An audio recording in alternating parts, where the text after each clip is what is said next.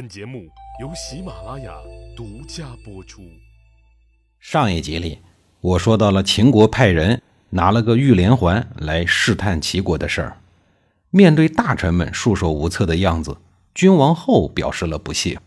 政治阅历、经验极其丰富的君王后十分清楚，摆在面前的绝不是什么玉连环，而是秦国的试探、挑衅、挑战。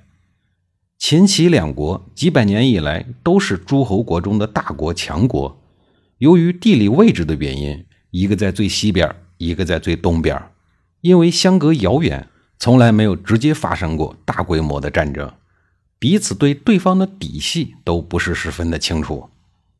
在赵、魏、韩等国被秦国打的是节节败退，不得不割地赔款，依次成为秦国的附庸小弟的时候。一个强大的齐国必然成为了秦国的眼中钉、肉中刺。由于还没有彻底摸清齐国的根底，便利用解环为名来试探一下齐国的态度虚实。君王后清楚，玉连环是雕琢在一起的，本身就是一个整体，不砸烂它怎么能解得开呢？满朝文武没人能解得开这个玉连环，又不能承认齐国没人才。没有能力解开玉连环，怎么办呢？秦国的使者似乎也看到了齐国的死结，于是表现得得意洋洋，不可一世。就在这时，令人意想不到的一幕出现了。只见君王后拿起了锤子，朝玉连环狠狠地砸去，把玉连环砸的是稀巴烂。然后他平静地对秦国使者说：“已经解开了。”刚刚还桀骜不驯的秦国使者顿时呆若木鸡。从此以后，秦国再也不敢对齐国越雷池半步，直至君王后去世。公元前二四九年的一天，君王后病危了，他把儿子叫到了身边，说：“大臣之中有一个人可以委以重任。”齐王建接下来不是问母亲此人是谁，而是对他的母亲说：“您等一下，我去拿笔来记一下。”等他拿来笔的时候，君王后却对他说：“我已经忘记是谁了。”事关齐国的前途命运，君王后怎么会忘记了呢？他心里清楚，告诉儿子谁可以辅国，懦弱的儿子只能是为此人马首是瞻、言听计从，难保此人不专权护国。与其这样，不如不给儿子这根拐杖。没了拐杖的巨婴儿子，也许能学会独立行走。哎呀，顺其自然吧，兴也罢，亡也罢，都是天意。为娘是再也不能帮你了。就这样，君王后满怀忧虑地离开了儿子，离开了自己苦苦支撑了四十多年的齐国。在君王后主政的期间，齐王建形同傀儡，毫无建树。这和君王后疏于对儿子的教导和培养有极大的关系。或许是他自身的能力太强。使得儿子最终成为一个依赖性极强、优柔寡断的君主。母亲去世以后，毫无胆识、主见的齐王建将依靠的眼神投向了母亲的弟弟、自己的舅舅后胜。后胜担任了丞相以后，秦国间谍很快了解到这是一位胸无大志、贪财享乐的人。秦国人正是看中了这一点，经常给后胜赠送黄金珠宝。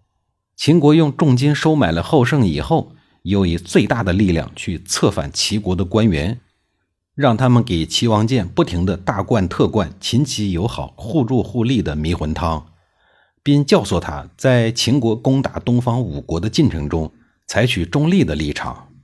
不仅如此，秦王还盛情邀请齐王建访问了秦国，在把酒言欢的同时，信誓旦旦地宣称。秦国永远不会攻打齐国的，两代的友好关系将世代永存。就这样，在内外一致鼓吹秦齐友好的大环境下，没脑子的齐王建十分精准地中了圈套。他不仅拒绝任何邻居国家的求援活动，甚至在秦国兼并东方五国的决战期，不断地向秦国派遣使者，以庆贺一个又一个国家被他们灭亡。更加危险的是。在四十多年的时间里，齐国严重疏忽了军队的建设，以至于兵不习将、将不习兵的现象非常的严重。齐国看似强大的国防军，其实早就丧失了保卫国家的能力。等到东方五国依次被吞并，秦国大军囤积到齐国的边境的时候，连傻子都知道齐国将是虎狼之国老秦人的最后一个目标。尽管他们之前屡次发誓绝对不会与齐国为敌的，但面对汹涌而至的秦军，后知后觉的齐王建还是害怕了，赶紧命令舅舅发兵守住齐国西部的边界，并宣布与秦国断绝外交关系。然而，还没有等到后胜达到西边的边境，秦国大将王贲已经率领大军从燕国一路向南，然后从齐国的北部进入了齐国。随后，大军一路势如破竹，很快就打到了国都临淄城下。由于齐国军民四十多年没怎么打仗，面对虎狼一样闯进来的秦军，竟然没有几个人敢于抵抗。结果，王贲几乎不费吹灰之力便来到了临淄城下。躲在城里的齐王建手忙脚乱，不知如何是好。就在这时，秦国的使者来了。齐王建大喜过望，立刻召见。秦国使者说：“如果齐王建愿意举国投降，秦王会慷慨地拿出五百里的封地，让齐王建做一个封君。这一下，齐王建可算是抓到了最后一根救命稻草了。别的国家灭国了，国君不是当死鬼，就是当囚徒，而自己呢，不用打仗就有封君当，这可真是万幸啊！